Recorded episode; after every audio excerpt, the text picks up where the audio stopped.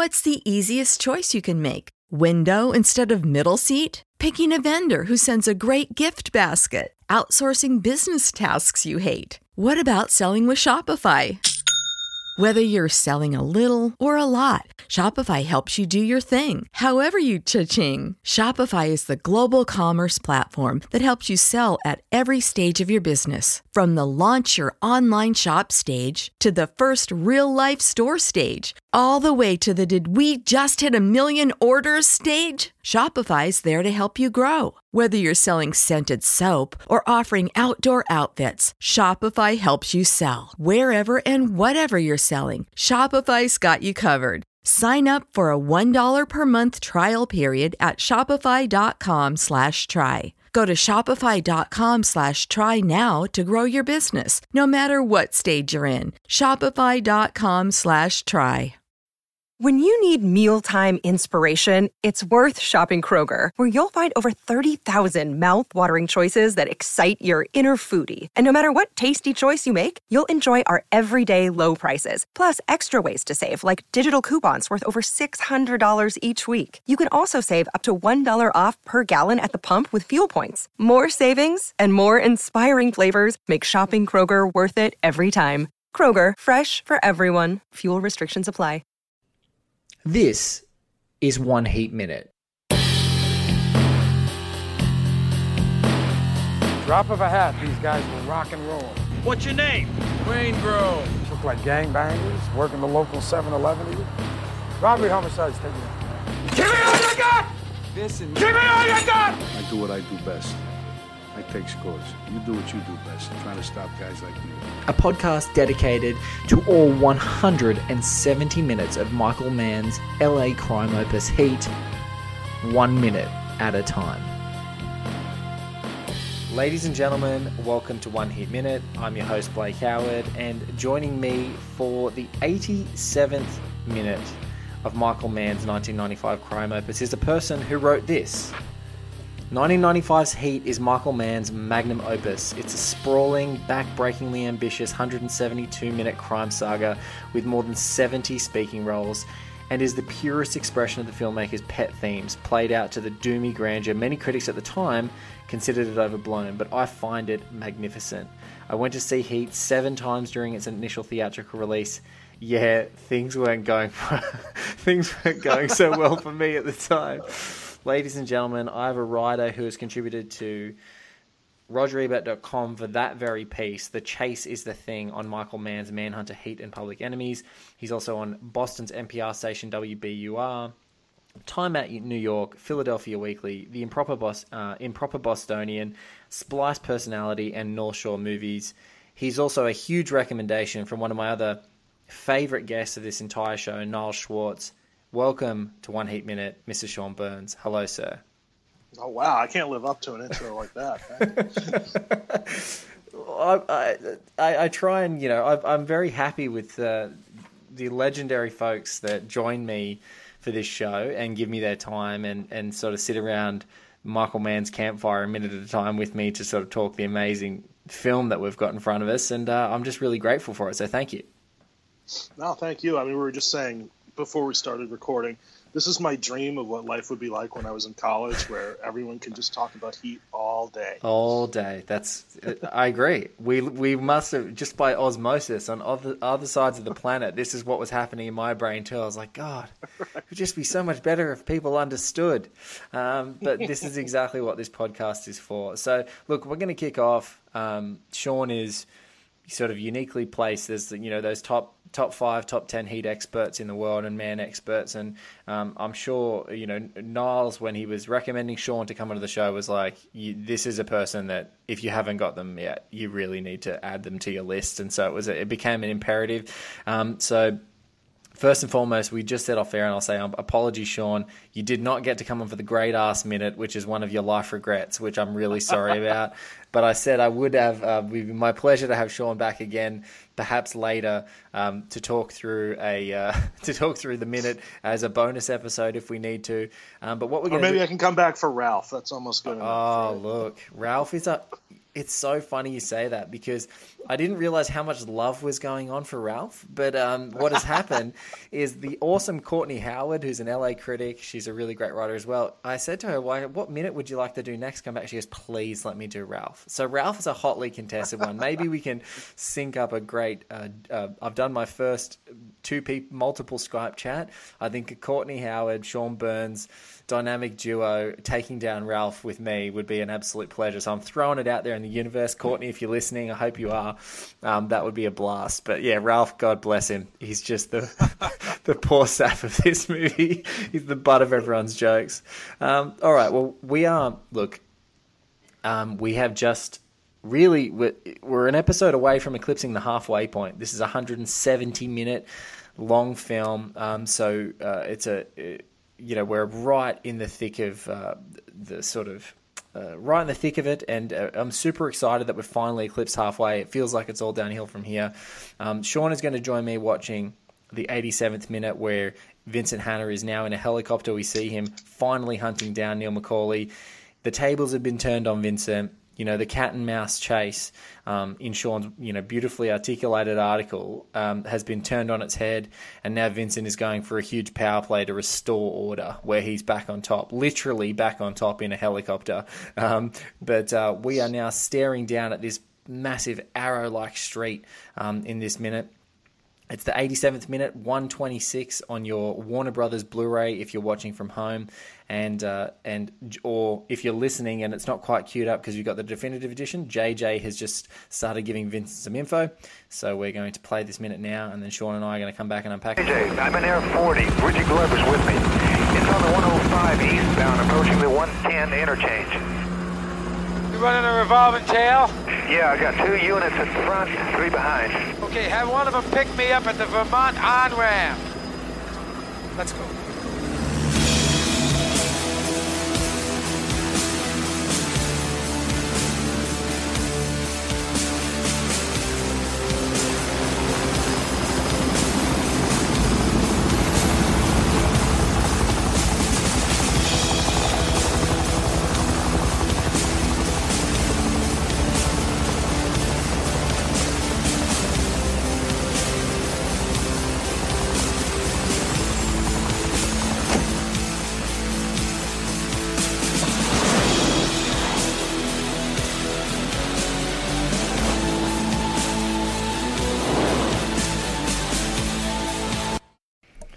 And there we are. You know, the gum is what really stands out. that that ma- that chewing that gum. You know what stands out to me? It's so funny. Is I think your level of coolness as a cop or or a tough guy in a movie is how effortlessly you can walk out of a helicopter and not duck your head at the rotors, like just be totally confident. So for well, me, this is where it helps Pacino being so short. yeah, he, he's not six three. He's not worried about you know them giving getting a haircut. But I just love that moment because the guy who goes and you know gives him the car is like really cautious. You know, ducks down really in a pronounced way, and and and Vincent just sort of swaggers out of the chopper like it's nobody's business, walking out of there. And it's also really bizarre for me now at the you know eighty seventh minute um, to hear the theme song. You know, my my a friend of mine, Paul Davies, sort of did a, a version of the this this little ditty as the theme song to the episode, and it's kind of a little off left of center now because I feel like my theme song is imp- implanted in my head more than the the film at this point. So, um, but yeah, so it's really interesting to see. Sean, t- tell me all about it. Let's where where, where do you want to start? Well, for starters, I wanted to talk about you know you get this incredible view of Los Angeles, and I think I was living in New York when this movie came out, and it was such a strange thing to first see all the posters to see Pacino and De Niro in the words "A Los Angeles Crime Saga." Yes. That was the original tagline. These are the least LA guys you could imagine. you know? Yes, yeah. uh, there was a fun thing about living in New York, especially in the '90s when they were at you know their careers, as you've talked about on the show, were in very different places than they are now. But going to see Pacino or De Niro movies in the '90s in New York City was like it was just a Friday night thing. There was this electricity. It was you know Goomba Central. I remembered with Heat, it was uh, it was before advanced ticket sales, so the box office would open at like ten o'clock in the morning, and Yes. you would line up around the block like for concert tickets or something. And we were there in Greenwich Village, and we were standing in line to buy tickets for all of our friends. And somehow I got stuck going, and there was a guy behind me just going, "Bobby, Al, Bobby, Al." A madman But yeah, I mean, I, talking to himself behind you. Yeah, it was. That's how he gotten himself up that early to get in line. I'm not sure. It was just the excitement of, and I mean, it was crazy that night. It was the 10 o'clock show on opening night, and just the electricity of you know, finally seeing these guys together, and they're in LA. Yes. Interesting. Yeah, that's such a great point, Sean. I hadn't actually, I hadn't really cottoned onto it, but th these guys are the quintessential New York guys. Like they are, that's who they are. And even Chicago feels more, you know, with the De Niro's Untouchables background, sort of, you know, big city, um, not as much of the sprawl like LA, very contained. It feels like they suit their personalities more, or maybe their whole oeuvre, like everything they've done up until that point. But it's like, all right, we're going to take a bit of this New York City flavor and we're going to take it into a modern context in Los Angeles, and here we go. It was a big LA movie before. It was like LA Story. It was Steve Martin's place. Yeah. Was the yes. place. yes. But yeah, And uh, it was also strange too because Michael Mann wasn't quite, you know, he'd done Last of the Mohicans and you know we'd known him from television and things, but like, you know, Casino was out the same fall. yes, Casino and Clockers, and you know, it was more like in terms of New York guys, there was Spike Lee and Martin Scorsese, and it was just it, seemed like an anomaly at the time to have these two dudes in the L.A. movie by the Miami Vice guy. yes, and, uh, exactly. Miami Vice guy, no business, no business having those two wonderful New Yorkers until you see it on screen. And what was that ten o'clock session like? Like at the end, was Oh, it was everyone just was, was- Did everyone just did their heads melt? I just uh, I can't imagine what it'd have been on opening night. Well, it was crazy because I remember this moment in the in the theater. There was a when Val Kilmer and Ashley Judd are arguing, and then the kid starts crying from the other room. Yes. It was a theater. It was we, we saw it in the THX house, so the movie had this really severe stereo separation, so it sounded like a baby was crying in the movie theater. Oh. And this dude yelled, "Shut that kid up, or I'll kill him." and then Ashley Judd went to take care of the baby, and the guy's like, "Oh, sorry." And of course, an hour later, then Pacino's like, "Someone put a baby in the microwave," Oh and the whole theater exploded laughing. so yeah, infanticide was an option if anyone had brought a kid that night, because this was, you know, the, This is the a se- sacramental thing we were waiting for. This this is serious. This is serious, guys. I think we stayed up all that night, my friends and I, after we were 20 years old. And we went to the bar afterwards and stayed until they closed at four, just just talking about the movie we just watched. I don't think we talked about anything else. It was just, oh, and then this, and then this happened, and then this happened. It is just a marvel. It's uh, th- those stories. Those stories warm my heart because I think of, I think of so it's so it's such a rare beast these days that I can remember like going back after watching a film and just completely unpacking it and not wanting to talk about anything else. I think that's probably a little blessing that you get with a film festival occasionally. Is like there might be a screening of something that a whole bunch of people are moved for. I think the last one, and it's so different on a completely different tangent, but I went along to a, with a bunch of friends and saw Call Me by Your Name. And I remember a whole bunch of friends after that movie were like, oh, like just completely and utterly shattered um, and moved by it. So, you know, seeing it as like it was a, it's a real event. It was a, re- a proper event back in those days. God, 4 a.m. New York, December. Well, and like Niles was saying when he was on the show, you know, this was one of those movies that just gave him exactly what he wanted. Yes, And, you know, that, I know that's what I and my friends were feeling like afterward. I mean, we were just doing imitations all night. it's Because I remember about an hour in during the uh, Torena scene when Pacino starts rumbling the table, one of my friends leans over and goes, "What the fuck is he doing?" Heat is one of those movies though where when he does it, when when he does these things, I find the people who love Heat the most, Sean, take the piss out of it the most. Like I, I will say all the lines. I'll sh- I'll shake a table and say, "Give me all you got." Probably more than any of my friends. Um, I, I've definitely oh yeah, my big one is, uh, "I told you when we hooked up, baby." My my my one with friends who really know it, I'll just when they're talking to me on the phone when I want to end the conversation, I go, "That's wonderful," and I just hang the phone up. That's my favorite. I really want to be able to do it more. There's probably two or three friends I can do it to, but I, I want to I want to branch out. But I, yeah, well, I he's find- got the greatest phone game. I mean, we can just talk about all his weird quirks with his performances because there's always a shot. Someone will finish talking to him, and he'll look like he'll about he's about to say goodbye, and he'll just wait for a minute where a person would say goodbye, and he'll say nothing, and then hang up the phone. yeah, it's it's it's it's too hard to trace the sale, Vincent. Just hang up. Nothing. Nothing. I love all the anti responses. And it works so good in the opening scene too, and it's sort of offset in both of these. Like, um that setting the scene as he walks into that opening one where he basically doesn't say a word, he just looks and when he glances someone speaks to him and when he points Oh, yeah, he just points at stuff. and when he points at stuff, like that's such a it's such an iconic scene. It's almost like he's his stage presence that he's bringing to the cinema in that case because he's much more of a sort of a, a stage.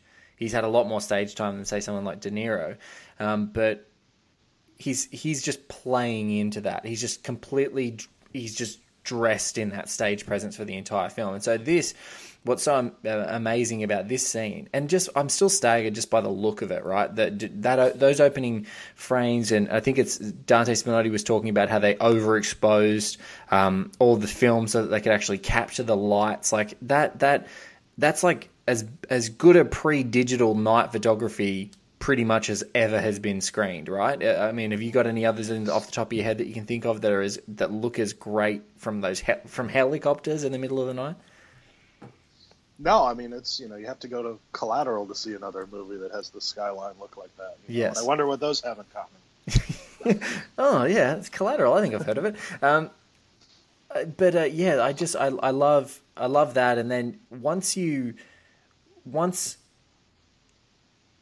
I, I'm trying to imagine back, and I'm I'll, I'll I'll sort of channel your memory of the night when when Pacino does this. Do you remember ever having a sense in those early viewings of the film of what he's doing in this moment? Like when he looks down at that watch when he's in the house after he's had that run in with Justine and she's like, I'm going out, you know, I'm going out and they're clearly not going out together. And he toys with this idea that am I going to be the person who's going to be domestic or am I just going to get the hell out of here? And eventually his decision is I'm Oh, going to there's a great moment where he almost washes the dishes. Yes. Yeah. And then he slams, that's the tap lid slam down. That's like the phone He turns on the water for two seconds, then like, oh the hell with it. I'm not doing this. I gotta be me. I've got to be me. That's it. And then he leaves. But do you remember going, what the hell is he going to do? Because I. Yeah, and then you know, then when he pulls up, and it's good because he does. You know, I don't want to jump a minute ahead, but he does the crazy eyebrow thing when he asks him for a cup of coffee. It's like- Yes. he's almost acknowledging the camera, like how silly this is. Uh, I, when you said his eyebrow game, it's almost like I can't help myself but try it, like and try and do the Pacino, like try and be convincing, raise my eyebrows. But you're you're right. It's like the intensity here, and I, I also like just casual. Like it's so this is the casual cool that's kind of it's for a movie that is like dripping in authenticity. Is sort of this is just pure archetype, cool movie going experience. When he's there and he's just like. I want. I'm going to leave my home. I'm going to get in a helicopter, and of course, it's an infrared camera to find Neil's car, but it's infra blue because Michael Mann can't have red. It's just infra blue camera that can find the that finds the cars streaming along the road, and he's there. And it's just so casual. It's like, yep, revolving tail. Yep, we got him. Okay, cool. Have someone pick me up at the Vermont on ramp, and he just gets off a helicopter like he's getting off a bus. Like it's just, it's, it's as cool as you get. It's, it's everything that you want from this character, and you, and also it's like so super unexpected because you're like, is he going to go and shoot this guy? Like, I've been trying to rack my brain of what it was like to see it for the first time because you have no idea Well, I mean, what he's what going you're saying about the authenticity too. This this is the great Michael Mann thing, where everything is so lived in and it's 100%. You know, he'll go on and on and bore you to tears in his commentaries and interviews about how authentic everything is, and yet it's all in the service of this pulpy, like grandiose, ridiculous. Or you know, the cops, what they're doing is super authentic, but they're wearing three thousand dollars suits. yes. Like Pacino's a detective who wears five hundred dollars sunglasses. Like there would be an investigation. This is this is uh this is the there's a Serpico waiting after this. Where did he get those suits? Where did he wear? well, there's those never any poor people in his movies. You know, they No. have these glorious houses that look out on the beach. Yeah, and he, he is a, a real romantic.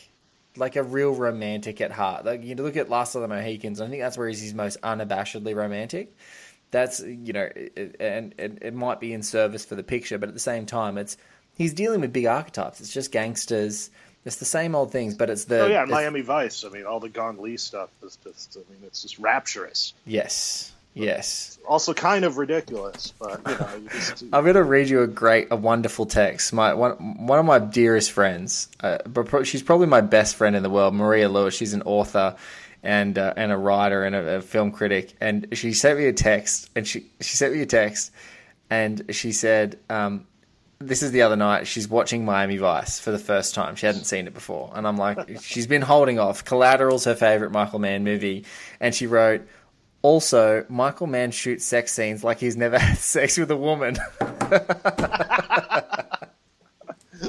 and I just kill it absolutely killed me. I was in the middle of work and I was just dying laughing. I had to put the phone down. I was like, I can't respond to these texts right now. It just hurts me too much.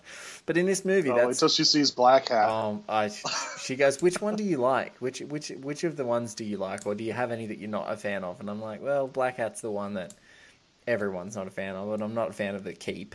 Um, I do really like, you know, I said the rest I like a lot. You know, uh, you know, to I varying enjoy the hell out of Black Hat, but for you know, Yeah, I don't know. I don't know, Mann. I, I'm I'm on the fence. Maybe I need to watch it in a room with someone like you, Sean, with a few Michael Mann nutbags to all just sit down and oh, I saw it it by myself on Oh. opening night. It was great. There was no one there to harsh my. Uh... to hush your buzz. Yeah, hush your buzz. Well, I mean, that's when you really lean into the man silliness with all like you know the the books on Chris Hemsworth's shelf. He's Oh. like reading Foucault and doing push-ups. when you find out he had to learn to type for the role. Oh yes, and then he's he's like, I not only had to learn to, had to learn to type like a real hacker, and it's like, well, can you imagine poor Will Smith who spent eleven months training how to box, and all you had to learn was how to type? It's like it, it's Well, really I'm picturing depressing. those poor big Thor fingers pounding away on the laptop. They probably went through like eight keyboards. Oh god. Oh god. And he would have to duck getting out of the helicopter in this scene. He would seriously have to duck. There wouldn't be as casual cool getting out of the chopper. He's going to go down. He's got the long hair. He's very strapping. Um, but yeah, I think those movies end up they're more way more experimental in a way because they're like stripping away the plot. They're just stripping that movie. That Black Hat feels like it starts with plot and then it just strips it away to nothing into just like oh, this. my favorite part is when he starts talking to her after they have sex. He starts talking to her about his dad, and Mann just cranks the music. Like there's all this backstory. He's like, yeah, we, we don't need to hear this shit. You, know? oh god, You don't really care. you don't care about this. You've just seen And that does follow the tradition in Mohicans and Collateral and Black Hat. And pretty much all of his action movies of completely thinning out the supporting cast when you're halfway through the movie.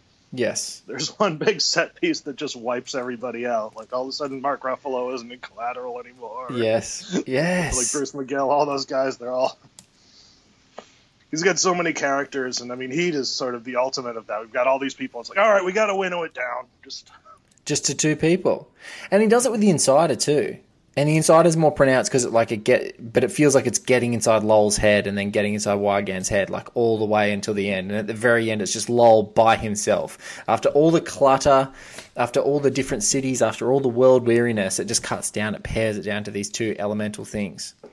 God, it's so good. I love it. I think in Heat, I think what you said spot on was like it's just his purest expression. Like it's just it just every single idea feels like it was perfectly crafted and maybe you know maybe well, because he made it twice. exactly yeah I was just about to say like it's a second it's a second it's a do over completely of LA Takedown. I used to, I had a, a bootleg of LA Takedown. I used to put on at like two o'clock in the morning when people were over drinking, and they would get so upset. Just why aren't we watching Heat? What are you doing to me right now? What are well, you? and it's this awful porn actor community theater version Ah. of Heat. So bad. It's really bad. And it's but also, it's all the lines you know by heart too. It's so surreal. It was, it's just a strange. It's an odd thing. It is odd, and also for Mann who is such a stylist, like an aesthetic stylist, mise en scène is huge. Like every space looks like it's lived in, and you get that, and it feels like it's all this backlot, empty. It is like a, a softcore porn staging. Like it's like the houses of porn. They shot it. Oh, well, we'll just go shoot it somewhere else, and nothing. Even the costumes look like boogie nights, like Brock Landers stuff. You know, it's like that cheap suits with the sleeves rolled up. Which I guess those were making fun of Miami Vice, so it all goes. It all back Full in full circle. circle. Full circle. God, what a different universe. Because a couple of times I've spoken to folks who are like, one of the things they love about Heat is the tapestry of different characters that you get throughout. And, you know, if you ask them what they would change, they're like, I just really w- I wish the movie, or maybe it was, you know, if, if it was ever remade again, you wish that maybe it had the space to go and explore some of those other characters a little bit more because they're, you know, interesting or they've got great stories to tell or whatever. And I'm just like, that's L- that's what LA Takedown showed you was a failure. You know, like that. Like in in this case, the way that this movie works, I think, Sean, that's a really great point that you just made around how it they start out these big blooming things and then they end up as nothing. Maybe maybe Mohicans is one where it starts out with like three of them. It blows into this map, you know, epic armies and battles, and then it goes back down to whittles back down to the three of them again at the end of the film. It's a, a sort of one that goes a little bit full circle. Also, I think with Heat, it's so because like Los Angeles isn't really, it's not a real city of its own. You know, it's like five or six different cities all Yes, tied together by a freeway together. system. Yes. So that's why you have all these different movies going along. You know, you're always like, oh, I forgot about Van Zant. and All these, you know, oh, oh shit, Henry Rollins is in this movie. Yes, he is. Henry Rollins and Tone Loc. Not many movies can say they have both those guys in them. That was another moment I remember being electric on opening night when Tone Loc started talking. Al Pacino's talking to Tone Loc. What is what is the equivalent of this like right now? It's like DiCaprio talking to Chance the Rapper. Like is that is that what it would be like in 2018? it needs to be more of a novelty guy, right? 'Cause I th- and it, and it's it's it's close too because you were 95 wasn't that far out from Funky Cold Medina. No, no, and Rollins was still was he still performing in Oh, Black think Flag so, in '95? was. Yeah, yeah, yeah. So yeah, he's still in Black Flag in '95. but it's like so weird. This like the, these two tiers of like underground um, cult music in massively different genres. Like he's like, I'm going to get those guys. I'm going to get those guys. And then Al this." Pacino beats the shit out of Henry Rollins. That's my favorite. There's some careful cutting in that sequence. That's the only. That's about the only sequence that's carefully cut. How does Wes Studi with a shotgun not take down Henry Rollins? To be fair, like Wes Studi looks like he could throw a few punches. You know, Wes Wes Studi's got much more of a chance of taking him down. But and he does that face grab. I just don't believe ever that Al Pacino's hand would fit that well around Henry Rollins' face, especially like swallow Henry Rollins, because it's just amazing. He's got this amazing face that's just so good. well, was Al on like a stool to reach his face? Yeah, yeah, big time. It's suspect. It's It's it's the only, and it's so weird. It's like that's the only bit of the whole movie where they even do that because you look at him like his co-stars are massive. Like Mykelti Williamson is huge. He's like six four. He's massive. oh, there's that great scene when they're going to Hank Azaria's office and they're all walking down the hall. Pacino looks like a dwarf. yeah, he's tiny. He's tiny. And, and, and, but uh, I think he's got that. But that's where he plays up that presence. And those guys and the way they stage the scene, they're always looking in. They're like his chorus. They're always sort of doing stuff in the background and commenting and chiming in and just keeping their intensity for him in this scene. But this is all solo. This scene that we're looking at, it's all solo. It's all about the chase. It's all about this flanged guitar right in the middle of the movie. It's the most sort of overt speeding through. And this is like LA at its like you said, LA is just a city stitched together by freeways. This is its most transient moment, like flying down these huge highways out of the air in the helicopter. Oh, you've got the Miami Vice shot of the side of the car with the wheels spinning. Right? Yes. Might as well throw the Phil Collins song. Yeah, I love how he drives too, because I know Vincent. You know, he's trying to catch up with Neil in this scene. But if you notice, Vincent drives like that in every scene wherever they're going. yeah, the only time that he's like kind of uh, okay in a car is when Bosco's driving. Like all the other ones, he's like driving with the same level of intensity every single minute of the day. God, There's think- even the point I've always been when there's a scene later on when De Niro's talking to Jon Voight, and a car peels out behind them, and he looks over his shoulder, and I always think, is that Vincent? Because he's just leaving Justine's house. And I'm like, Jesus, is he around the corner for them? Because every other time he's pulled out of the driveway, he's made that same noise. Yes, yes. I don't know. That's a good one. Where is that? Is that uh, that's after this? It's near the end when he's getting the, the out from Voight. Oh, when he's got the out. Yeah, yeah, that's right. And then he does turn. Yeah, yeah. That's no. I, I don't know. I that- thought I was like, maybe that's him because every other time he gets behind the wheel, there's a there's that terrible noise when he feels out. Oh, that would be that would be funny.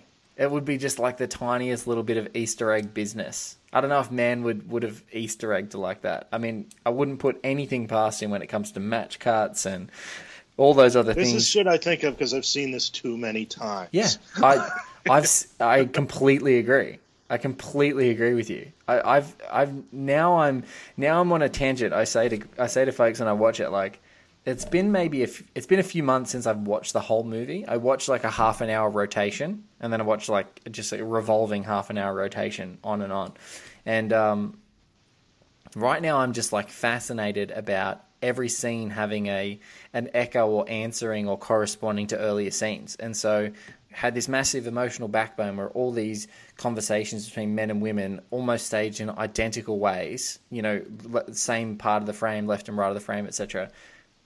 It, it's this huge emotional core of the movie, and now it's like every scene has a corresponding scene, or it shows that Neil has a weakness and Vincent has a strength, and Vincent, Vincent has a weakness and Neil has a strength, and it's just all how they play off one another continuously along. So I'm now completely psychopathically obsessed that it might be the most perfect script ever, as well as one of the best films ever, because of just how things echo perfectly along the way, and not in that like weird George Lucas. You know they rhyme. You know, not not that weird, not that way. I mean, like for the purposes of the story, um, you're seeing the strengths and weaknesses of these characters, and they're not perfect. And you're watching how they're constantly in this power struggle um, until they, you know, until the culminating moments of the movie. They're constantly in this power struggle, just sort of sidestepping between these huge, um, you know, these huge forces along the way. Well, I've always thought that was the tragedy of it. You know that Vincent can actually live up to Neil's ethos, and Neil can't. He has to go back and kill Waingro. He has to get justice. Whereas Neil can just walk right out on the wife again. Wife number three is gone, and he skips down the steps. Yeah. 30 seconds flat, like the beeper went off. I'm on this guy. And that's why he gets to win. I know, like, you know, my friends at the time, they're all arguing that they wanted De Niro to win.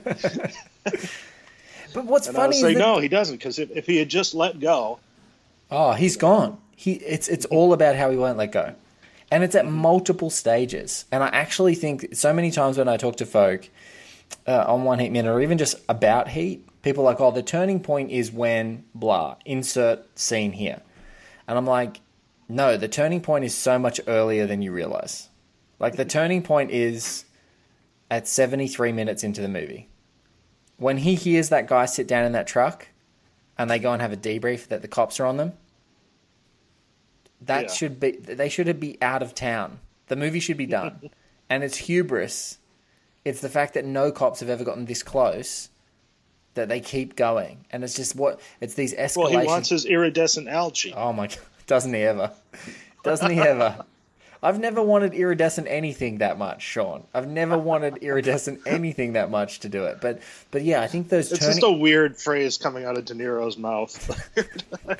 Iridescent algae. For a guy who's repeated so many lines in his career, I'm surprised he didn't have a crack at a second crack at iridescent, iridescent, iridescent algae. Um, yeah, it is funny. It's so, but but he picked he picked he got you know uh, uh, he got the pick of the roles when the scripts came out. So he chose Neil. He knew what Neil's fate was. well, I think it's very interesting to where he was at the time because just after Cape Fear, I mean, he was so big and he was Yes. doing all this large physicality. And, like this boy's life, he's massive. He's like a cartoon character almost, which I think was, you know, a couple of years before. yes.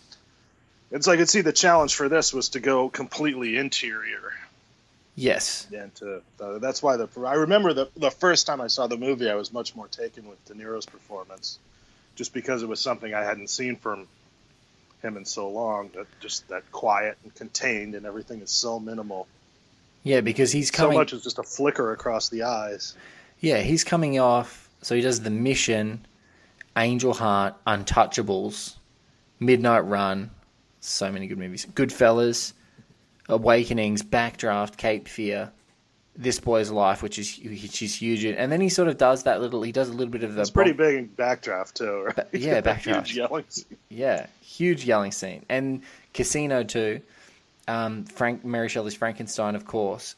The one where he's quiet, but it kind of slipped to the side because it was an indie film at the time. But it, it's probably had a lot of legs since as a as a really accomplished film. Is a Bronx Tale, where he's Oh, actually yeah, the quiet bus driver dad. You know, it's got such a small part, and it's Chaz Palminteri. Like it's really Chaz's, you know, whole film. Yeah, he, he gives it to him, but he's very affecting in it. Oh, very good, very good. And and I also think just with their friendly rivalry for so many years, I think he knew there was no way he was going to showboat out showboat Pacino, particularly in the late '90s, like Yes. mid '90s. he's like, oh, this guy's gonna have a field day with this. He's gonna have a field After day. Glengarry, Glen Ross, it was just like, all right, just let him go. He's going to eat the whole room. And you even watch them; they're so funny. Even in like, I've been obsessively researching all of their junket interviews and things like that. And there's so many times where De Niro at the beginning of the interview is trying to give answers, and then there's these really long-winded, uber complex questions that are being thrown at him that aren't like yes or no. He has to like think of a almost like an essay, you know, structure back a very critical, thought-out answer, and he kind of looks. And then so many times he does this like great flick pass to Pacino. He'll just look at Pacino like, "Do you want to answer that?" And it's almost like Pacino can't help himself because he's in front of an audience, so he's just like.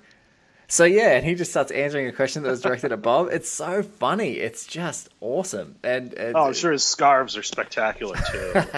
I love the Pacino scarves. Uh, but I mean, that too is the great era of Pacino hair. Like you look at his hair in the coffee shop scene, and it's like it's this architectural marvel of this like bouffant that kind of like cascades down. it is it is Stunning. it, it's what also is under like is more pronounced as I'm watching this movie is that when when you're at your sort of at the heights that both of these guys were at the time, they're also they're not old guys yet. They're not young guys anymore, but they're like they're most handsome. So that has a big role to play as well. Like, you know, I think Max Cady, you know, like you said, he comes off This Boy's Life and Cape Fear for De Niro, and he's like this big, massive, swole dude, and and it doesn't really work for Pacino as much in sort of Glengarry, Glen Ross, but and and when in Scent of a Woman, but he here he's playing a like he's meant to be a handsome dude. He's meant to be a handsome and charming, charismatic, and Neil's kind of meant to blend in, but also at the same time he's still he's most physically you know physically fit, looking great in his older age, and it's like that perfect point of his life where they're both really handsome at the same time. Yeah, I, I didn't want to bring up Righteous Kill, but Oh god. I remember Do you know how many times? Do you know how many times that sentence has been said just in general? I don't want to bring up righteous kill, but here we here it is. we were just yelling at my friend after the movie. I was like, "They look awful. Oh my god! They're doddering old men. You can't even shoot these guys right. Look at them in heat. They're gorgeous." Oh my god! That and it's yeah, they're striking looking. Like I just remember, you, you, you think of movies like how beautiful is Pacino in Godfather, like Godfather One, as that young Michael. He's just he's, he's the way he moves, like the way he moves in Carlito's way, is extraordinary. I Yes. remember uh, I saw somewhere that Brian De Palma said, like, you know, act like your cat. yes. There's this grace which with he moves. It's just absolutely a pleasure to watch. And and these two guys, unlike I'm trying to think of like older actors who have really tried to like. Do you remember how shocked you were when you saw J.K. Simmons like getting swole? Like, remember that you saw those photos where you're just like, Jesus, J.K. Simmons. Like, you just didn't. And this is a guy who never really looked bad. Like, he never looked physically unfit or anything like that. But he was like totally getting jacked, and you're like, my gosh, J.K. Simmons, what are you doing? But Pacino and De Niro. I mean, De Niro, of course, is much more of a fit guy. He's been fit in his in his life, but it's like late for later movies, he's kind of just let that go. It's like it's always that you know burly looking dude. He'll go do a few weights and he's like, all right, here I am. You know, ready to fight Sylvester Stallone in a terrible, terrible film, but um, but yeah, but but yeah, I just I there's something about them looking so svelte and looking younger like that that's just so vibrant. Whereas you look at Righteous Kill and even in the trailers and stuff, you're like, ugh, this is not the same. This is not this is not what we're looking for, and which is why everyone I think, and I'm sure you are included, so intrigued about this Irishman film. Like, what's gonna, what is this thing gonna be? Well, it's got to be better. Oh yeah, it's got Marty at the helm. It's got to be better than it's got to be better than Righteous Kill. No, I'm, I'm very excited. Yeah, I want, you know, I've been waiting for how long for Pacino to be in a Scorsese movie. Like, this has gotten absurd. It is absurd. It is absurd. What do you think that is? What do you think that is, Sean? They say they've just never gotten around to it. I don't know. I, I was wondered if there was a girlfriend or something, but Yeah, I don't know. But I, I I'm like, how is you haven't gotten around to it? You've both made like 80 movies each. Like, do you mean? Pacino's in like six movies a year at this point. Yeah, he's in a lot. It's like God. I was actually just looking at it on the um, on IMDb. Like he, hold on, let's have a look. He's almost got Seagal level numbers at the moment. Let's have a look. Seagal consistently making four movies a year that no one ever sees. Um, Oh yeah, it's like the Nicolas Cage thing or something. They're all or Bruce Willis. They're all in these movies. They're like tax shelter things. They're in like two scenes where they wear the same costume in both scenes, and they're like guys in an office. yeah, like three three in 2013, two in 14, one in 15, one in 16, two in 17, one in 18, two scheduled for 19. So the Irishman and um and Once Upon a Time in Hollywood, um, all coming out. But there's so many. You know, it was a novelty. There's so you- many you haven't heard of, which is sad. It's like- I remember the Pacino movies were an event. You know, it was and so, especially after he disappeared for a few years. You know, he like quit acting after Revolution. and He quit acting in films, anyways. and De Niro, De Niro hasn't really done that. He hasn't had a big concerted gap in time. Oh yeah, he likes to work. He'll just he'll just show up. He'll show up for Dirty Grandpa any day of the week. oh my god. There was nobody who wanted to like that movie more than I did. Oh, man. me I was- too. I was, in there. Me too. I I was, was. leaning forward in the seat. I wanted this to be the one. I wanted it to be fun. I really wanted it to be fun and crass, like really crass. But All the right people were getting angry about it. I was like, "Oh, this is going to be great." but oh man, it is. And Grudge Match was the movie, guys. In case you're following along, of the terrible Sylvester Stallone, two old men with CTE um, fighting each other. Which was the second time Sylvester Stallone has blown De Niro off the screen. It's like Copland in this. Yeah. When he's going to work with him, Stallone really brings his A game and he gives it 100%. De Niro's barely like at the craft service tent. Do you think? Um, have you heard the rumors of a Heat sequel or prequel that they were talking about? Michael Mann saying he was writing a Oh, I hope prequel. Just as a novel. I heard there was a novel coming out of like oh, I heard. Yeah, there was a book. Yeah, he was starting his own book imprint, right? Yeah, something like that, and he was going to write it. But I just look at it now, and I play this. You know, I, I play the game with friends. Like it's almost impossible to recast Heat in other eras, except I think the seventies. If you went back to the seventies and maybe eighties, you could do it because there's just no equivalency in the Pacino De Niro, like the the rivalry, the you know the the the magic of them both being in the same Oscar-winning picture, both being nominated. You know, all the all the you know the law that surrounded the Godfather pictures and the reverence that happened for many many years and still continues to this day. But I just don't think there's two other actors. Yeah, and then for 20 years of them not being in a movie together again. Yes. The build-up was just. The build up, like, there's not really any equivalencies I can think of in the modern times. Can you? No, no. I mean, what are you going to have like? I mean, who's even that big that's as respected an actor? There's sort of DiCaprio and But like the, DiCaprio I mean, but Tom Cru- Cruise from ten Cru- years ago. Maybe? Yeah, that's. I was gonna say Tom Cruise is like ten years ahead of DiCaprio, so it kind of it's not it's not the same. Like they weren't ever competing for the same roles or working in the same genres, and you're like, oh, that would be Right. great. But they Yeah. seem to be the last two guys of that magnitude. Yeah, really. Yeah, it's so strange. The movie stardom is totally everything's changed on us. Yes. Yeah. Now there's TV stars. Now there's TV stars and not movie stars. So when you see two Yeah, well, pe- yeah. people from TV in the same thing. Yeah, I'm gonna go to the movies and see John Krasinski. Give me a Come on, you you did you see what was it 13 13 hours? Is it 13 hours? you would have seen that. You would have been along to that. It wasn't terrible. Yeah, I went to see that because I hate myself. oh god. But we're right here. We're in the chase. What is what what is you know when you think of do you think that there's like a big pronounced step when Michael Mann moves into movies like Ali and then into Collateral and things like that? Does he does he change as a filmmaker? Does he get better? Is this his purple patch and he doesn't have it anymore? What do, what do you think, Sean? Because I'm I'm a huge No, I think the, the the breaking point there was a there was a split in the middle of the Insider in Yes. his shooting style, whereas this Heat is the last one that's very painterly composed. You know, you've got that Spinotti, just uh, everything's very classically laid out.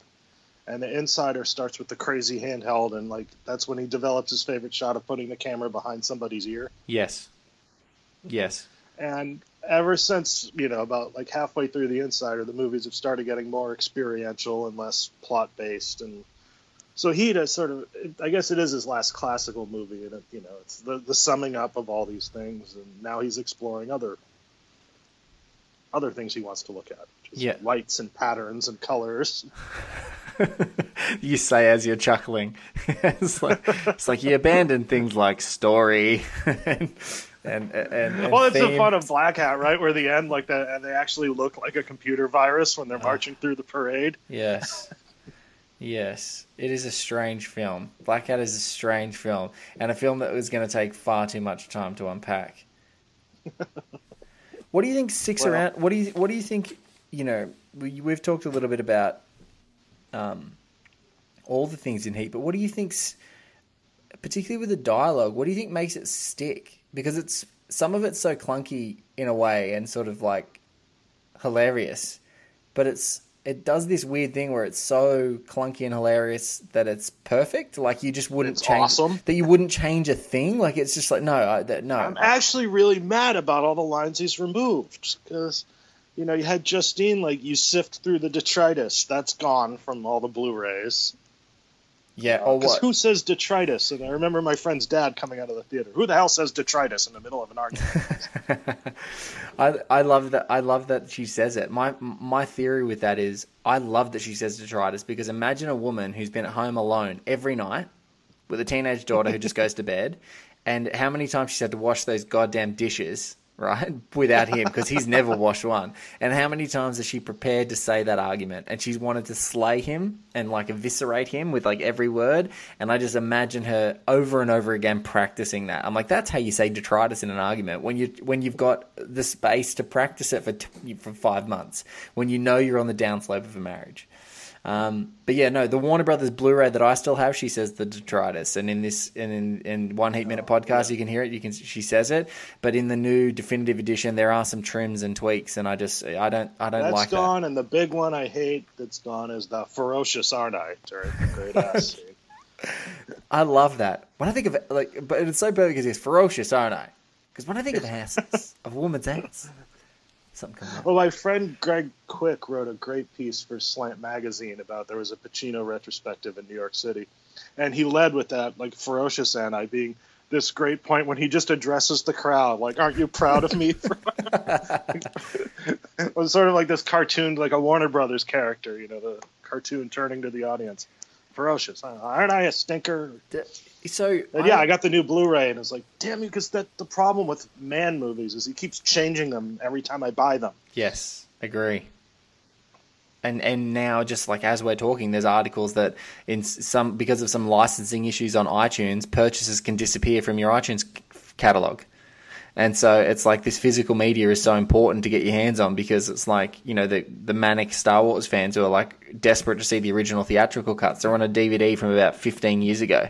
And if you can still get them, that's the only way you can watch them unless you've got the VHSs because no special editions ever contained the original theatrical version. So it's just this nightmarish thing. I still where have those DVDs, and I, those are the ones I showed my nephew. Me too, right? me too.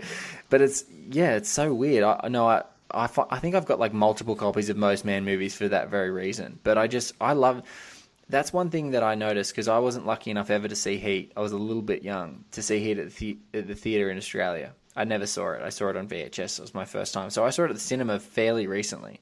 Um, after many, many, many years of watching it on DVDs and Blu-rays and video and whatever, and Pacino played for me like in because the movie, the sound is incredible the the new 4K print was just beautiful, but it was so intense. It's such a movie that you're on the edge of your seat and you feel like you're getting goosebumps at, at different moments and in all the heightened scenes of action and the tension of stakeouts that Pacino just played like this, he like a performer, like like you just said before, like a Looney Tunes cartoon. He just took the he took the tension out and gave you releases, and the audience laughed at every single line, including like you know some people chuckling at the baby in the microwave stuff. You know, like they just chuckled, but it is a good deflator. Like you go, oh, you can actually take a breath, and I think like so many people, you know, you have that conversation. Some people said, who wins the movie? I think Ringer or the Ringer website always say it, who won the movie, and I've been such a like oh De Niro wins the movie so many times before, but when I when you watch it with an audience, Pacino wins the movie hands down. Like there's not even a question because people seem yeah, to like just... I said, that was my big come around over the years of rewatching it, where you know De Niro's terrific, but Pacino's just so strange. You're just watching it, wondering like, why did he do that? what is he doing in this scene? My what other, yeah, we'll wrap it all up again, you know, tying up with, with the gum, because there's a great thing he does it a couple times where he'll unwrap a piece of gum like meticulously, and you'll see him, and then he'll open his mouth, and he won't put the gum in his mouth. and you're waiting. I think when they're on the roof and the guys are all out to dinner, and he's going yes. over who everybody is, and it's like the surprise of a lifetime, and you wait for him to pop the gum in his, and he just doesn't. He just walks away without. he's just got an unwrapped piece of gum in his hand. and you're like, for God's sake, Al you can't you can't just do that to us. We're an audience. We need to get the satisfaction of you putting the gum in your mouth. He, he, he was so happy with the line, he doesn't want to chew. He just doesn't want to chew. Look, guys, I think with that, that's so perfect. I need you to go back. Not only do you need to go back and watch the 87th minute and potentially check it out and listen again um, to Sean and I talking about it, but you need to go and find the unwrapped gum scenes, and hopefully you're still watching a version of Heat that has the line about detritus and has the ferocious Arnott, because that's the version that this one Heat Minute project is talking about. We don't want to see the twinkered version. You know, we know that filmmakers now in 2018 have the luxury of going back and you know abridging their classics to fit with whatever their current mindset is, but that 1995 original theatrical release that was on the Blu-ray for Warner Brothers, not the Fox one, is sublime. It doesn't need to be touched or tinkered with. It is perfect. Leave it alone. Move on to the next thing. Um, Sean Burns, mate, this has been a pleasure to meet you and also to chat to you on One Heat Minute. It's been an absolute pleasure. So thank you so much for being a part of the show. No, thanks for having me, man. This was a blast. Guys, I will definitely be having Sean back. I'm told you I'm, I'm bringing him back with Courtney Howard to talk through the Ralph scene, our dear, uh, dear poor sap Ralph that uh, that must happen. Um, if you want to follow Sean on the Twitter sphere, um, you can find him at Sean M. Burns. Um, his uh, personal site, Splice Personality, is the best spot to find all his reviews because he sort of consolidates them from the publications that he's at. Um, I'm going to post, if you're listening to this now, go to oneheatminute.com. You'll find our post with a link to um, his amazing article on, uh, on Michael Mann's films, um, Manhunter, Heat, and Public Enemies. The Chase is the thing, um, which basically has a paragraph that I feel like I, I said on this show um, before ever reading the, the article. Um, so um, this is huge. Um, thank you again, Sean, for being part of the show, mate. Thank you uh, to Mr. Niles Schwartz for doing the intros. Thank you to Garth Franklin um, for our awesome website design, and Paul Davies for the music that featured in this very minute. And thank you guys for listening to the show. Um, so, oneheatminute.com, we're everywhere Spotify, iTunes, all those other podcasting places you can find us. Um, and subscribe, rate, and review the show. Sean, thanks again. Thank you. We'll catch you on another episode of One Heat Minute just around the corner.